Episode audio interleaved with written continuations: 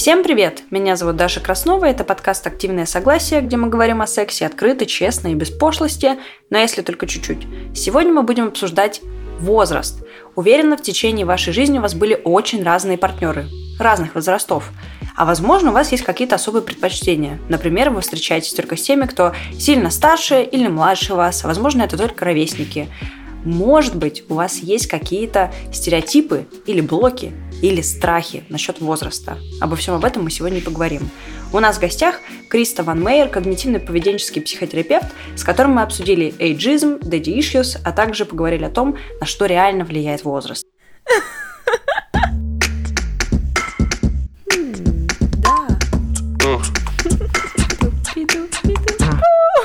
Что? Здрасте.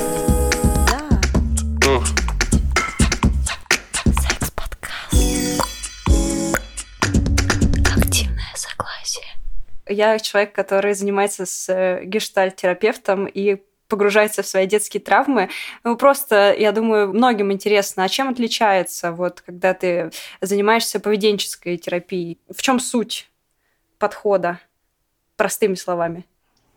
А, суть подхода в коррекции э, поведения а, и в изменении логики когда мы говорим про изменение логики, мы говорим про поиск логических ошибок, а, и их устранение и изменение процесса мышления. Это сейчас так смешно звучит, как э, когда я сижу с терапевтом, она меня всегда спрашивает, что ты чувствуешь, а я говорю, нет, давайте логически раз разберем, где тут ошибка. И сейчас это прозвучало как такой путь света для меня. А как раз когнитивно-поведенческая терапия, она очень хорошо подходит людям с а, тем, что называют математическим складом э, мышления, э, с хорошо развитой логикой, а на людях, которые сильно фокусируются на своих чувствах, на чувственном опыте, на переживаниях, она не очень хорошо подходит, потому что для них это все превращается в какую-то бесконечную муку и э, в одну большую проблему. То есть э, стиль психотерапии нужно подбирать э, под склад мышления. Угу. И как раз то, что вы сейчас, то, что ты сейчас описала, а, это как раз та история, которая вполне вероятно тебе больше подойдет, чем гештальтерапия. Потому что а, у меня был тоже опыт работы с гештальтерапевтом. А, вообще не моя история мы будем э, разговаривать про э, секс, отношения и возраст, и это как бы смесь чувств и цифр, и, в общем, очень нам подходит, даже лучше, чем планировалось. Все мы знаем фразу Шекспира, что любви все возрасты покорные, но при этом никто в это не верит, и все любят пообсуждать возраст. Причем это касается не только отношений и любви, а просто люди очень сильно сфокусированы на теме возраста. Почему так происходит в принципе? Ну, смотри, а, для этого есть очень большое количество объяснений, а, и, пожалуй, я, наверное, начну с самого главного. Я считаю, что люди начинают обсуждать возраст, когда им больше не о чего а, обсуждать и не о чем поговорить. Более того, люди обсуждают возраст в, почти всегда в уничижительном ключе, и мы знаем это явление под названием эйджизм. То есть, когда человеку нечем больше крыть или нечем больше козырнуть, начинаются разговоры про возраст. Да он там уже старый, или она какая-то малолетка, и э, вот это вот все. Да, то есть, когда мы имеем какую-то ситуацию, когда возраст начинает использоваться как аргумент. Это самая распространенная ситуация. А, и к сожалению, она не имеет под собой абсолютно никаких подтверждений и э, нет абсолютно никаких научных исследований, которые э, могут как-то оправдать иджизм. Когда мы говорим о возрасте, мы прежде всего подразумеваем паспортный возраст. И этот паспортный возраст весьма субъективная вещь. Поэтому, конечно, когда мы сталкиваемся с какими-то такими э, вещами, как обсуждение возраста, а большинство людей, они глубоко фрустрируют. А, потому что никто из нас ничего не может сделать а, со своим возрастом, и мы оказываемся в ситуации, когда мы вынуждены начинать доказывать, что нет, на самом деле вы совершенно не правы. А мой возраст или возраст другого человека не имеет ничего общего с его поведением, а, с его образом мышления, с его наполнением. Но отвечая на твой вопрос, почему мы любим обсуждать возраст, потому что считается, что чем старше или чем больше разница, или чем моложе и чем меньше разница, является каким-то определяющим фактором, хотя на самом деле это совершенно не так. А мне всегда казалось, что люди обсуждают сильно возраст, потому что они боятся смерти. Безусловно. А это, наверное, второй по популярности повод для обсуждения возраста. Извини. Угу. Потому что а, мы боимся, и нам не нравится процесс старения. На этом у нас стоит вся бьюти-индустрия, на этом у нас стоит пластическая хирургия, на этом у нас э, стоит ЗОЖ, все эти longevity, э, прочие, прочие техники, которые позволяют нам э, не продлить молодость, но продлить, как в Собянинской рекламе, да, активное долголетие. Да. То есть можно прожить 90 лет, но 20 лет из них э, проваляться после ишемического инсульта овощем, а можно э, прожить 90 лет и э, помучиться всего один год, при этом 89 из них скакать. Интересно спросить у психиатра, всегда было мне, существует ли какая-то психически приемлемая разница для двух партнеров? Норма для каждого своя в данном вопросе, и она пролегает э, в границах комфорта. Безусловно, есть эм, какие-то вещи, которые эм, могут эм, улучшить прогноз отношений. Например, чем если разница в возрасте партнеров э, составляет там, 10-12 лет, у них, как это ни странно, очень хороший прогноз. Потому что у мужчин и женщин не совпадают пики сексуальной активности, например. И когда есть сдвиг в 10-12 лет, э, пики сексуальной активности мужчин очень хорошо совпадают с пиками сексуальной активности женщин в таких парах. Если мы говорим, например, про секс, то есть угу. разница в возрасте в 10-12 лет, она сильно улучшает прогноз. Подожди, когда Безусловно, мужчина старше? Мы... Когда мужчина это не старше? Важно. Не важно. Это не важно. Не важно. Потому что сейчас все, конечно а... же, подумали, когда мужчина старше, а женщина моложе. Нет, нет, нет, это, это не важно, это не важно совершенно, хоть в ту, хоть в другую сторону. А, при разнице в 10-12 лет пики сексуальной активности будут совпадать. Совершенно не важно, кто старше, мужчина или женщина. И это если вот мы, например, говорим про секс.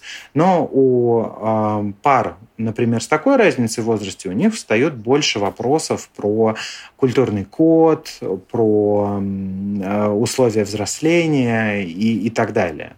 То есть, закругляясь с этим вопросом, никакой нормы нет. Есть история исключительно про комфорт двух людей, которые находятся в отношениях, которые сами определяют для себя комфортные границы разницы в возрасте. Вот интересно про э, людей, у которых э, есть разница в возрасте. Ты сказал, что у них возникают проблемы э, вот этого культурного кода. И в этом многие говорят плюсы отношений с ровесниками. Ну, типа, что вы примерно понимаете, в какой среде вы выросли и что происходит. Все отсылочки понимаете. А какие еще есть плюсы отношений с ровесниками? Пары ровесников испытывают гораздо меньше социального давления, например, потому что пары с большой разницей в возрасте э, я недавно писал статью для одного достаточно известного издания на эту тему. И я, когда писал эту статью, э, прочитал достаточно много исследований, и э, все они единогласно говорят, что главная проблема, с которой сталкиваются пары неровесников, это общественное порицание или осуждение. И до 80% пар с большой разницей в возрасте с этим сталкиваются, и 30 35, по-моему, или 37 процентов пар с большой разницей в возрасте из-за этого распадаются. Что есть абсолютно постоянно присутствующий фактор э, осуждения со стороны семьи, со стороны друзей, со стороны социума в целом. И это та проблема, с которой пары ровесников никогда не сталкиваются. Потому что это некая социально приемлемая картинка, когда мужчина э, одного возраста и женщина одного с ним, примерно одного с ним возраста. Причем есть еще одно исследование, которое меня совершенно поразило, когда, собственно, общество начинает считать, что разница в возрасте слишком большая. Чтобы ты понимала, пять лет с социальной точки зрения, причем мы говорим сейчас про Соединенные Штаты, с одной угу. стороны весьма консервативную страну, а с другой стороны весьма продвинутую страну, потому что ну, побережье в США очень либеральные и продвинутые, а Midwest и вот центральная часть страны весьма консервативная. Но это было большое, а, очень рандомизированное исследование по, по всей территории Соединенных Штатов, поэтому это средняя температура по больнице. Так вот, вот это исследование говорит, что общество считает большой разницей в возрасте 5 лет. То есть, начиная Ого. от 5 лет, разница, да. То есть, меня это тоже очень сильно удивило. Если у тебя разница с партнером или партнершей а, больше 5 лет, с высокой долей вероятности твое окружение начнет считать, что ты находишься в какой-то вариации неравного брака или каких-то неравных отношений или чего-то такого. У меня вот классно ты сказала про э, стереотипы и про давление общества. У меня в личной жизни было такое вот долгое время не было, мне всегда нравились люди значительно старше меня, и парни, и девушки, и вот сейчас я нахожусь в отношениях с девушкой, и она на 12 лет меня старше. И когда мы только начали общаться, э, я прям чувствовала от нее вот этот супер блок, что у нас разница в 12 лет, потому что я младше, и что же со мной делать, я такая мелкая, и поговорить как будто не о чем. И причем она мне все это транслировала, но это не было реальностью. Ну, то есть мы постоянно о чем-то разговаривали, у нас было очень много всего общего, мы смотрели одинаковые фильмы, слушали одинаковую музыку. Ну, то есть ее стереотипы не подтверждались реальностью, но при этом все равно были довольно сильны и разрушались, мне кажется, в течение года, может быть, общения. Ну, то есть только потом уже, когда мы, не знаю, по-моему, уже вместе жили, она сказала, ну вот, наконец-то я чувствую, что мы с тобой как бы вообще одинаковые и больше не следуй своим стереотипам. Это было дико странно. Я первый раз такое вообще ощутила. Ну, на самом деле я могу тебя здесь абсолютно поддержать, потому что до определенного возраста, а точнее до 30 лет, мне нравились э, э, партнеры, которые были гораздо старше меня. Э, и я тоже неоднократно, в отличие от тебя, сталкивался с подобной реакцией. Но обычно стереотипы по поводу меня разрушались в течение получаса потому что я начинал массированную бомбардировку, э, и э, это достаточно все быстро заканчивалось. То есть, безусловно, стереотипы, особенно в вопросах возраста, очень сильны. Потому что что такое стереотип?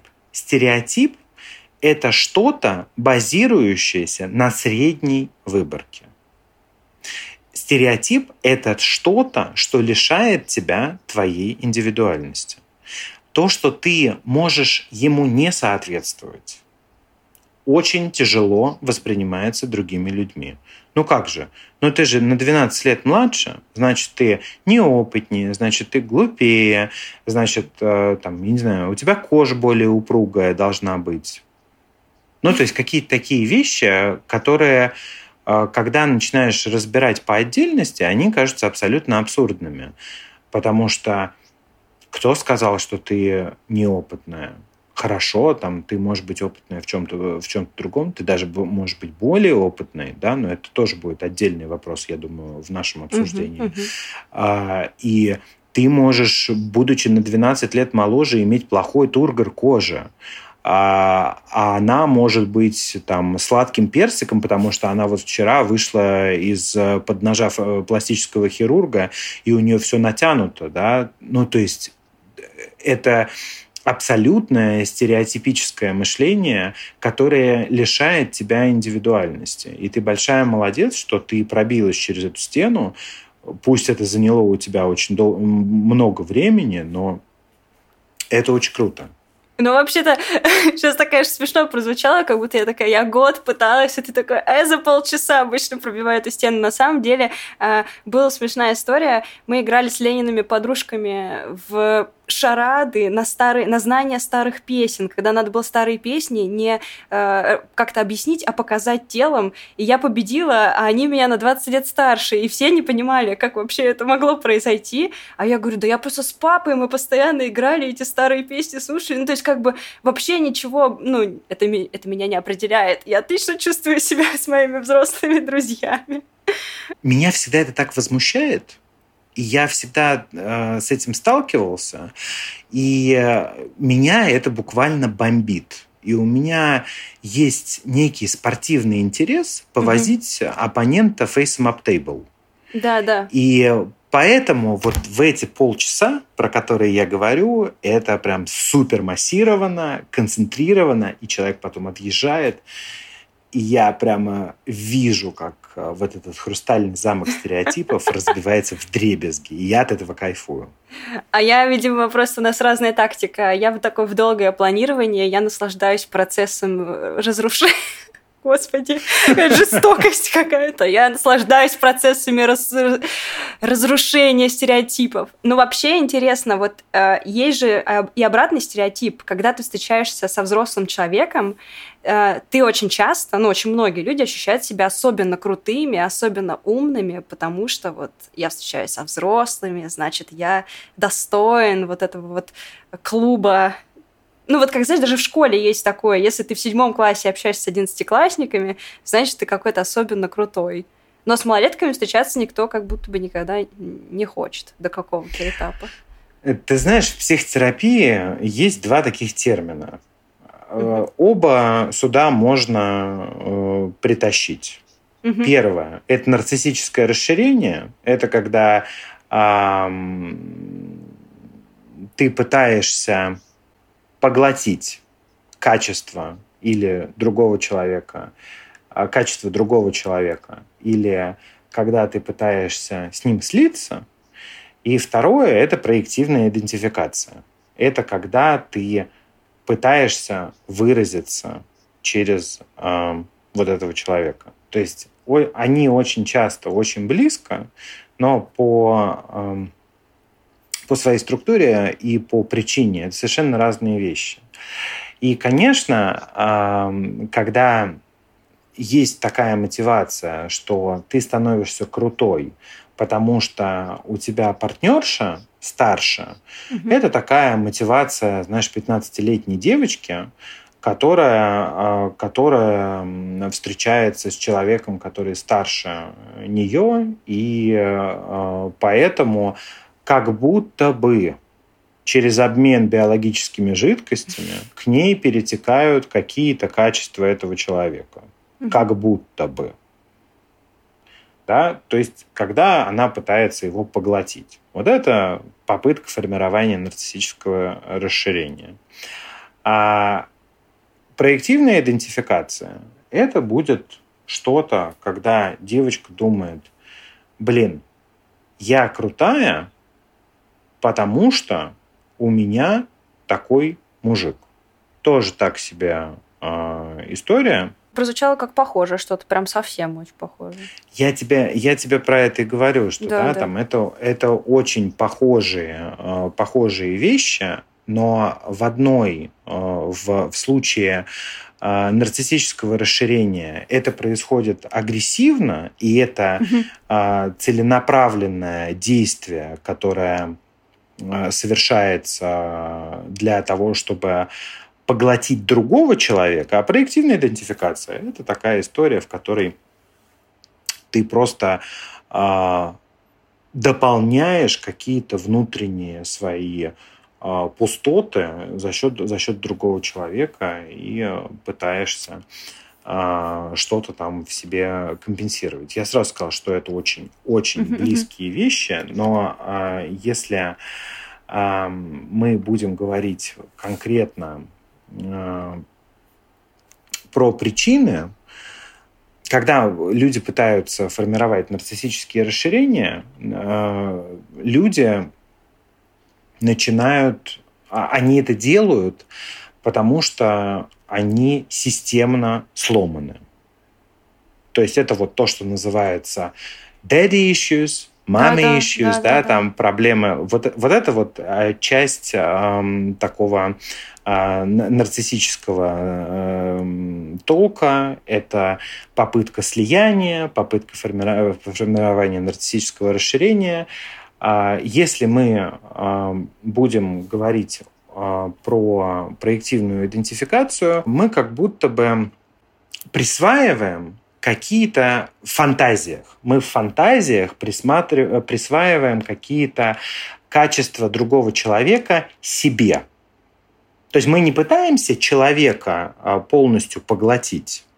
Мы не пытаемся а, стать единым целым. Мы понимаем, что мы разные люди, но у нас есть какие-то фантазии, связанные с а, внутренним наполнением другого человека, очень часто э, с э, образом его поведения или э, с образом того, как мы, мы бы хотели, чтобы он себя вел, и мы берем эти качества от него и начинаем вести себя так же, как будто вот интегрируя какие-то компоненты а, поведения другого человека. Я понятно объясняю?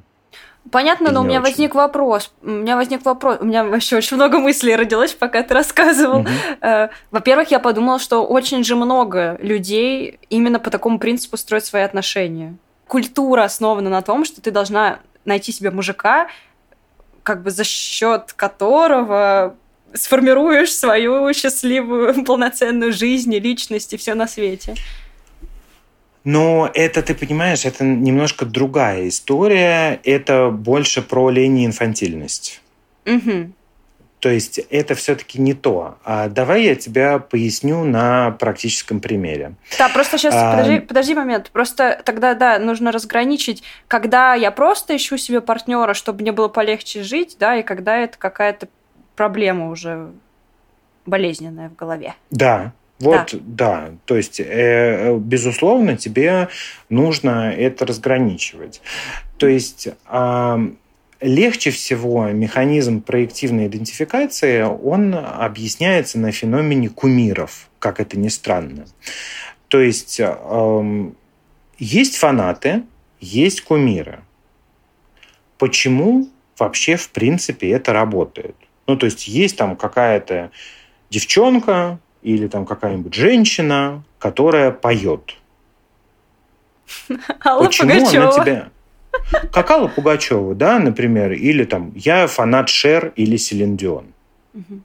Почему я фанат? Помимо того, что мне нравится голос.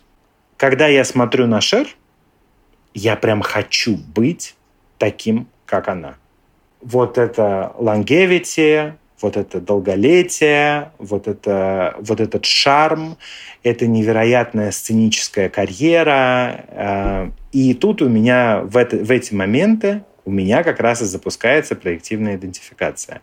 То есть проективная идентификация будет тогда, когда ты тянешься к этому человеку. Ты используешь как ролевую модель. А формирование нарциссического расширения будет прямо противоположным. Когда ты пытаешься уничтожить этого человека, забрав все то, что принадлежит ему или ей, забрав себе. То есть это деструктивная история. Угу. Сейчас угу. понятно? Да, сейчас понятно. А, okay. Но интересно, а когда мы общаемся с разными людьми, новыми людьми, а, мы же все равно обмениваемся с ними всяческими, а, не знаю, скиллами и какими-то, ну, не знаю, знаниями, ну, чем угодно. Мне кажется, что это же все равно взаимообмен, и он происходит естественным образом. Ну, то есть, э, как тогда мне понять, я забрала все и все разрушила, или я просто, типа, взяла все, что могла из этих отношений, рассталась и пошла дальше? Ну, условно, вот как понять меня? Ну, смотри, когда мы говорим про нарциссизм и нарциссические расширения, это жесточайшая патология. Угу. То есть это не то, что тебе нужно думать, а как я себя вела в этих отношениях, не разрушила ли я человека. Угу. Если ты разрушила человека, это будет видно, поверь мне. А то, о чем ты говоришь, э, это не имеет отношения ни к одному из описанных мною процессов. Угу. Это нормальное общение, когда вы обмениваетесь опытом и когда все происходит классно. А когда ты смотришь на человека и говоришь, я хочу быть похожей на нее, или я хочу быть похожим на него, то это как раз и будет э, вот этот позитивный процесс, э, когда ты тянешься к человеку. Uh-huh, uh-huh. Когда ты тянешься к каким-то качествам, когда ты пытаешься их интегрировать, считай и читай, научиться или позаимствовать эти качества, не разрушая самого человека, а подтягивая себя под какие-то параметры в этом человеке. Угу. То есть, э, получается, вообще получается, что норма и не норма определяется, с какими чувствами ты хочешь добиться своих целей. Ну, условно, вот если ты с позитивными эмоциями желаешь к чему-то прийти, ну, то есть я, э, мне так нравится этот человек, я хочу быть на него похожим, поэтому я хочу с ним там пообщаться, это значит, что все окей. А если ты такой, а вот тебе хана, значит, все плохо, так получается? Ну, не совсем хана, когда когда включается использование, когда включается злой умысел, то тогда да. Это мы не говорим, опять же, про какую-то физическую аннигиляцию или устранение. Это больше про тонкие психологические материи. Да, вот про тонкие психологические материи тоже интересен один момент, когда люди э, встречаются и у них есть разница в возрасте, очень часто возникает такой момент, что старшему партнеру как будто бы нужно обязательно опекать, человека, который младше. А, так ли это? Как будто бы это априори происходит. Ну, смотри, мы возвращаемся к вопросу daddy and mommy issues, да, mm-hmm. то есть это а, если мы говорим про патологизированные отношения, в которых а, а, ищут мамочек и папочек, то да, безусловно, в таких отношениях младший партнер будет ожидать именно замещения материнской или отцовской фигуры. Если мы говорим про непатологизированные отношения, то это совершенно не априори получается. Это ну, такого не должно быть. То есть тут разница в возрасте, если мы говорим про непатологизированные отношения, не накладывает на более старшего партнера каких-то обязательств о заботе э, над, о партнере э, младше. Э, очень классная, очень классный пример. Вот недавно, буквально вчера, я об этом подумал когда готовился к подкасту. Смотрели вчера The Morning Show. Я не знаю, смотрела ты или Я нет. Смотрела, и там да, есть, да. там есть вот эта парочка, который э, The Weatherman, я не знаю как, ну вот этот мужчина, который дает прогноз погоды, mm-hmm. Янко, да, да, и да. вот эта ассистентка. То есть это абсолютно классический пример непатологизированных отношений пока что, да, я не досмотрел до конца. То есть она англичанка из богатой семьи, который совершенно не нужен, не нужны деньги его, не, не нужно вообще ничего. То есть она просто на него посмотрела и подумала, боже мой, какой мужик. Угу. И решила такая, а, там, да, все, все, все классно. А понятное дело, что в их отношениях нету никакой истории, там, связанной с опекой или связанной с каким-то финансированием или с какой-то поддержкой. То есть это очень разные по возрасту, но абсолютно равные по функционалу э, частицы, которые пребывают в одних отношениях. О, да, это классно. А, как человек, который постоянно шеймит за свой молодой возраст, у меня был вопрос. А, я постоянно общаюсь со взрослыми людьми, но при сближении я осознаю, что возраст не имеет никакого значения, потому что очень часто оказываюсь в позиции как раз того вот самого мудрого человека, который знает ответы на все вопросы, всем подскажет. Ну, причем это касается даже каких-то бытовых вещей, там, типа, как вылечить э, какую-то простуду, ну, знаешь, вот как поменять там что-то где-то. Э, и непонятно, откуда взялась условно эта житейская мудрость, и у меня есть э, мифическое объяснение этому, что существуют старые и молодые души, потому что реальный возраст ни о чем примерно не говорит. А, но я понимаю, что это глупое объяснение, конечно, и я его придумала себе, потому что мне просто хочется веселиться. А есть, наверное, какое-то более глубокое объяснение, почему э, люди, даже взрослые, могут быть там какими-то инфантильными или наивными, потому что бывает встретишь человека в 40 лет, а он ведет себя как будто ему 15. И иногда возникает вопрос, ну, как бы, кажется, что это просто ненормально, а это, ну, происходит довольно часто не говори про себя, что ты делаешь что-то глупое. Я себя э, и, и тебя ловлю на этом. А про себя плохо говорить нельзя. Ой. Ты не, не делаешь ничего глупого. Ты имеешь свой уникальный взгляд на этот вопрос и свое уникальное объяснение по поводу молодых и старых душ. Это совершенно не глупо. Первое и самое главное – что житейская мудрость в классическом восприятии, она сильно утратила свою ценность и сильно утратила свою полезность. Потому что э, мудрость всегда ассоциирована с традициями и знанием того, как функционирует мир. К сожалению, в последние десятилетия и уж особенно в последние годы, наша жизнь меняется настолько стремительно, что очень мало кто может сказать, что он понимает вообще, что происходит, как это все функционирует, как это все работает, а, какие технологии, как они используются. Поэтому, когда мы говорим про мудрость в современном мире, мы должны разграничивать, наверное, какие-то вселенские, мое любимое слово, космогонические аспекты, на которых зиждется наш мир, что-то вроде закона физики, химии и фундаментальных э, научных дисциплин, и знания. Мудрость сейчас не имеет той ценности и не имеет той значимости, которую она даже имела еще 30 или 40 лет назад. И это возвращает нас с тобой к вопросу, о котором мы говорили ранее. Ты можешь быть более эффективной, просто зная, где, как получить информацию, как ее обработать и как ее применить это не имеет никакого отношения к мудрости. Угу. Это имеет отношение как раз к знаниям и к твоему опыту обработки, получения информации. Поэтому, когда мы э, говорим про мудрость, ну, сейчас это такое. И вторая часть моего ответа на этот вопрос, она заключается в том, что ты очень верно заметила и очень верно использовала термин инфантильность. Действительно, многие люди умирают в психологическом состоянии подростков. Угу.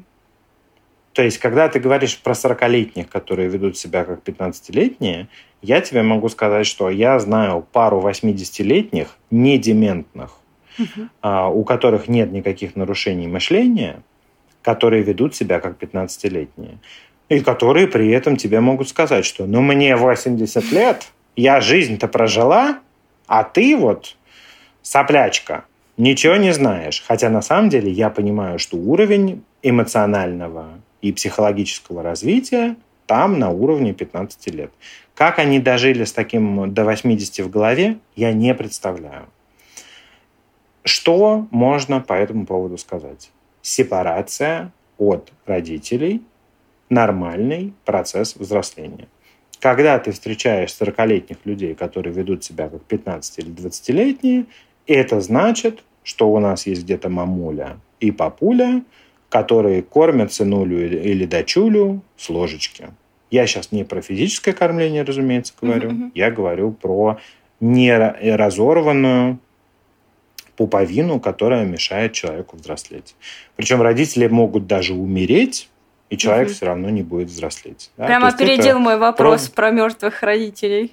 Конечно, конечно. То есть это, это, э, эта история, связанная с а, неправильным взрослением, вернее его отсутствием. Когда люди не сепарируются от родителей, они не могут расти.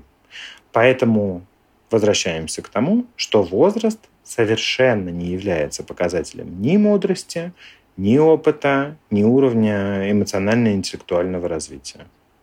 Угу, интересно.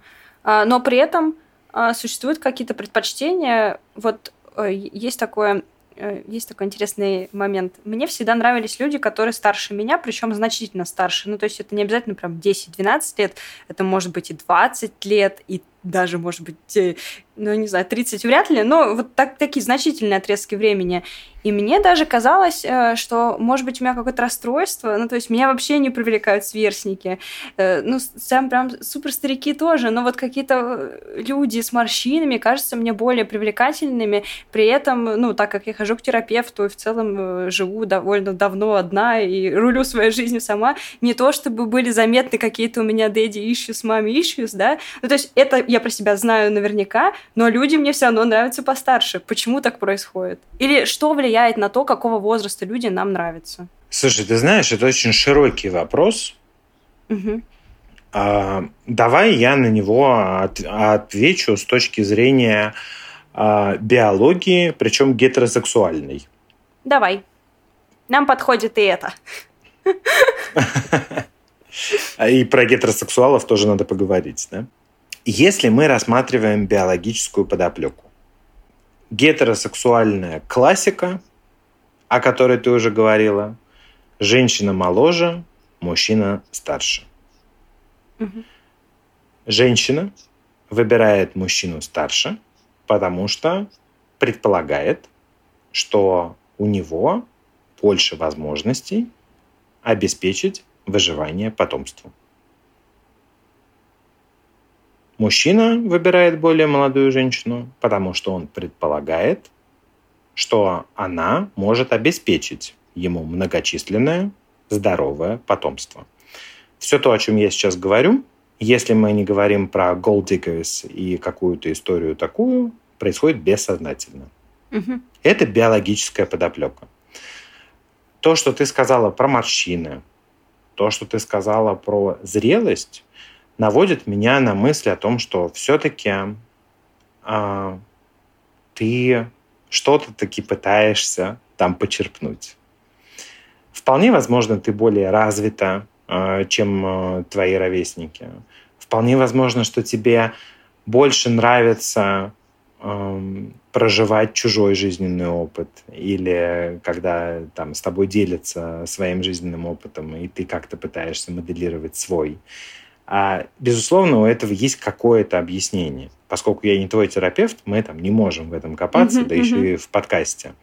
Если мы говорим про биологию, то биология такая. Более зрелые мужчины гипотетически и теоретически имеют большие ресурсы для обеспечения безопасности женщины в тот момент, когда она наиболее уязвима, то есть это вынашивание, рождение и вскармливание детей – а с точки зрения мужчин, более молодые женщины могут э, предоставить им более многочисленное и более здоровое потомство. Угу. Да, хорошо. Меня устраивает ваш ответ. А, если мы видим очень молодую девушку и очень взрослого мужчину, ну, то есть там разница же может быть и 30, и 40 лет, то зачастую у нас возникают мыслишки про педофилию или какие-то такие склонности, ну, потому что разница какая-то типа ошеломительная. Э, почему так происходит? Нормально ли это? Может ли это быть э, здоровым, если все происходит в возрасте согласия? Да, разумеется. То есть я не вижу абсолютно ничего страшного в этом. А, более того, э, если мы говорим про Ты понимаешь, что это очень, опять же, сложно. У нас педофилия – это все, что до 18 лет. Но сказать, mm-hmm. что до 18 лет а, у нас а, нет секса, это абсурд. То есть средний возраст начала половой жизни – это 13-14 лет. До совершеннолетия у нас еще там 4 года, как минимум. То есть можно ли сказать, что это педофилия? Законодательно – да. А, хочется ли человеку в этом возрасте секса? Многим – да. Соглашаются ли многие на секс в этом возрасте? Да. Является ли это педофилией с точки зрения закона? Да. А с точки зрения ну, каких-то, опять же, концепции согласия, нет, это не педофилия. И это значит, что если два подростка 17 и 15 лет вступят в половой контакт, то никто и не совершит никакого преступления. Да. Так, окей, я вполне себе не считаю все это дело педофилией. Да, даже, в принципе, и до 16 э, лет. Но это мое личное мнение. Если, опять же, все это происходит по согласию, без принуждения, то э, Набоков не просто так написал Лолиту. А вот, кстати, интересно про Набокова и Лолиту же сейчас очень сильно все э, ну, осуждают и отменяют Набокова и говорят, что у него все произведения, не только Лолита, пронизаны буквально вот этой вот педофильской историей, э, потому что, ну, нет. Ну, то есть, по-твоему, нет? По-моему, нет. Слушай, ты сейчас понимаешь, сейчас канцелят вообще всех и вся. А, я считаю, что это вариант угу. любви, и э, это вариант э, влечения. То есть то, что сейчас в ныне господствующей доктрине и в ныне господствующей системе считается педофилией, еще сто лет назад было даже в западных государствах сплошь и рядом. Я даже не говорю про менее развитые общества, но даже 200 лет назад браки в Европе с 13-14-летними были абсолютной нормой.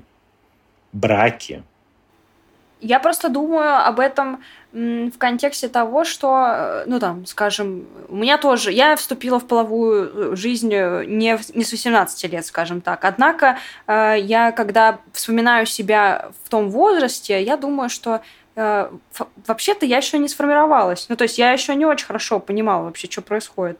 Но почему-то там физически, да, все это произошло гораздо раньше. И поэтому я, например, могу увидеть в этом смысл. Ну, то есть вот и в кэнселинге в этом, и в жестких этих рамках. Потому что, наверное, люди вырастают и вспоминают себя и думают, блин, ну, наверное, это было не супер идеально. Может быть, попозже это было бы более как-то хорошо и этично. Я с тобой условно. абсолютно согласен.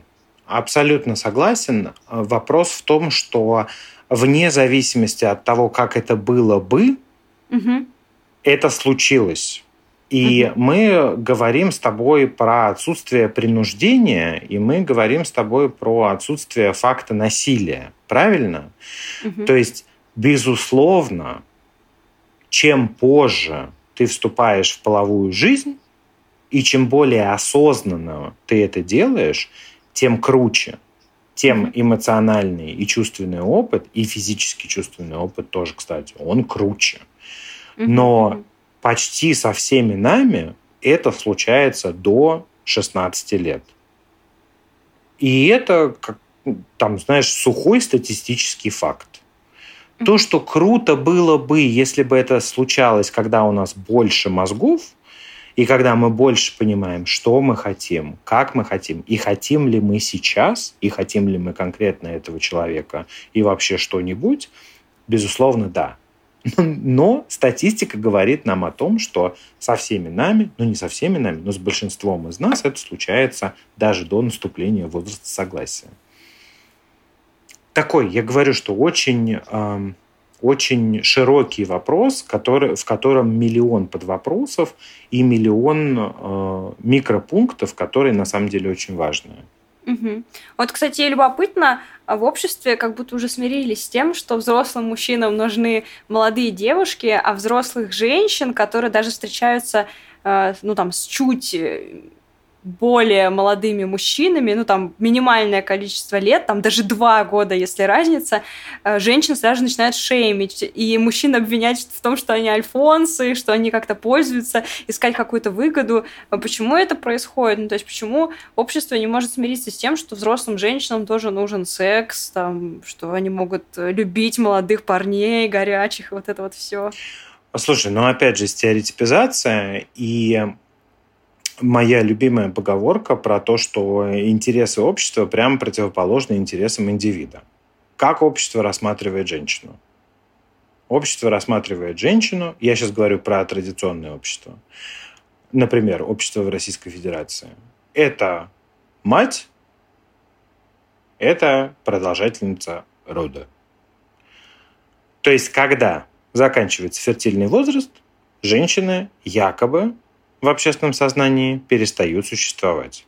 То есть максимум они переходят в категорию бабушек, которые должны помогать своим дочерям или своим сыновьям воспитывать подрастающее поколение. То есть это сведение социальной роли женщины к какому-то биологическому минимуму. И именно из-за этого происходит вот эта агрессивная реакция, направленные на женщин, которые не согласны ограничивать себя только биологической ролью. Потому что в общественном сознании что происходит? Вместо того, чтобы оплодотворять самок в фертильном возрасте, самцы заняты удовлетворением похоти женщин, которые уже обществом списаны. Никому это не нравится. Угу. Я сейчас говорю про очень жестко, э, очень сжато, но механизм, который лежит в, в основе этого, именно такой. То есть э, абсолютную классику нам подкинул президент Франции Эммануэль Макрон и его жена э, Брижит. А, Да-да. То есть просто у всех рвет одно место.